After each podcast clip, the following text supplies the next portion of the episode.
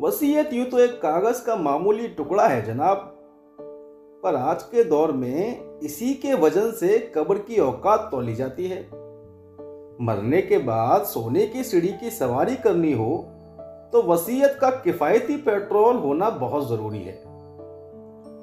और हमारी आज की कहानी भी कुछ ऐसी ही अजीब गरीब वसीयत की है। तो चलिए, सबसे पहले कहानी के मुख्य किरदार चाचा फकरुद्दीन से आपका तारुफ कराते हैं और फिर सुनेंगे इनके किस्से।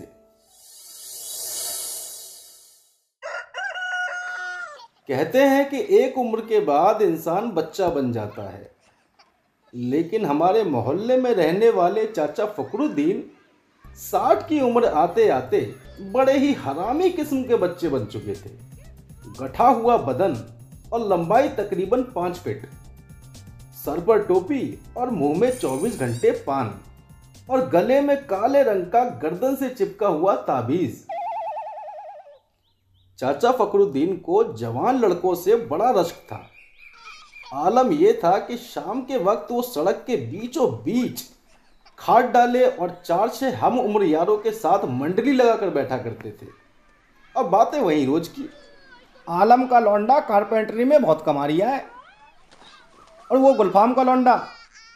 शेखुद्दीन की लौंडिया से लगा पड़ा है। पता है तुम्हें? शाम के वक्त अगर वहाँ से एक साइकिल भी निकाल ली हो तो कम से कम दस मिनट चाचा की पंचायत सुननी पड़ती थी। अरे चाचा, जरा खाट खिसका लो, साइकिल निकालने दो।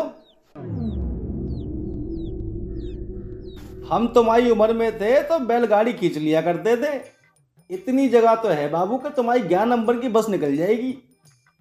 कंधे पर साइकिल उठाओ और निकाल लो। हम भी तो देखें, सब्दुल्ला ने बेटे की कितनी चुंगाई की है। क्यों भाई अगर हम गलत बोल लिया हूँ? और नहीं तो भैया हमें बता दे। हम तुझे साइकिल समेत कंधे पर उठाकर दरिया पार करा देंगे, इस उम्र में भी। क्यों भाई? फकरुद्दीन चाचा हर लड़के के सामने अपनी ताकत की नुमाइश किया करते थे। लेकिन मोहल्ले का कोई भी लड़का उनसे कुछ नहीं कहता था, क्योंकि सबको पता था कि चाचा तो हैं ही ऐसे। और शायद उसका कारण ये भी था कि हर जवान लड़के की नब्ज उनके हाथ में थी। कौन बीड़ी पीता है, कौन पत्ते खेलता है, कौन शराब पीता है और किसका किस लड़की के साथ चक्कर है, किसके घर में क्या कलेश है, क्या रहता पहला, सब चाचा को पता था। वो अपने मोहल्ले के अब्दुल थे, सबकी खबर थी उन्हें।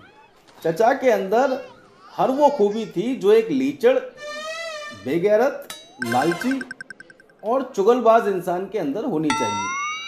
चचा फकरू भंगार का काम किया करते थे और उनके गोडाउन में कुछ गरीब औरतें भी थीं जो पचास साठ रुपये दिन की धाड़ी में मजदूरी करने आती थी। लेकिन पाँच बच्चे और नाती पोती होने के बाद भी चचा का अंदाज बहुत रंगीला था। अरे सलमा, ला मैं तेरी मदद कर दूँ।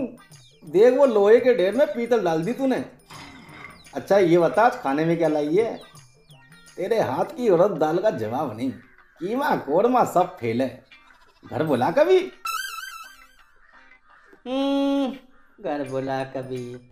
मोमबत्ती का मोम पूरा पिघल चुका है। लेकिन अब भी लौ फड़फड़ाती है तुम्हारी।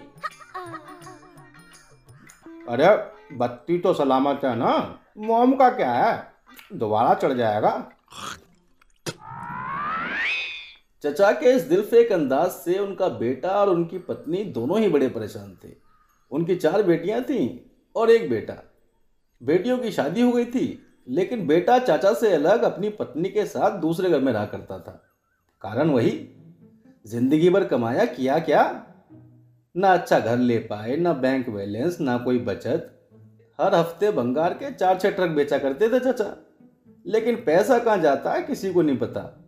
और कंजूस इतने कि अगर कोई मेहमान घर आने के लिए पहले से इतला कर दे तो घर में ताला मारकर बाहर निकल जाया करते थे। और अगर गलती से घर पर मेहमान आ भी गया तो उसी वक्त पाँच रुपये की चीनी, एक रुपये का पत्ती का पैकेट मंगाया करते थे। और दूध के लिए कह देते थे कि भैया, डॉक्टर ने काली चाय पीने के लिए बोला है, इसीलिए दूध तो हम मंगाएँगे नहीं। पीनी है तो पियो, नहीं तो कोई बात नहीं। चाचा की बेगम की तबीयत हमेशा नासाज रहा करती थी, लेकिन मजाल है कि दवा करा दें। बगल में नीम के पेड़ के नीचे एक बंगाली डॉक्टर बैठा करता था। बस उसी से पाँच रुपए की चार रंग बिरंगी गोलियाँ मंगाई और खिला दी चाची को, और फिर मोहल्ले भर में शेकी बगाना शुरू। अरे भैया, मैं तो लुट गया, इसका इलाज कराते कराते। ना जाने कौन सी मनुष्य गढ़ी में इससे निकाह कर लिया। सारी कमाई इसके इलाज में चली जाती है। तो ये थी हमारे चाचा फकरुद्दीन की शख्सियत। अब आगे सुनेंगे इनकी ज़िंदगी के कुछ मज़ेदार किस्से। तो बने रहिए और सुनते रहिए चाचा की वसीयत।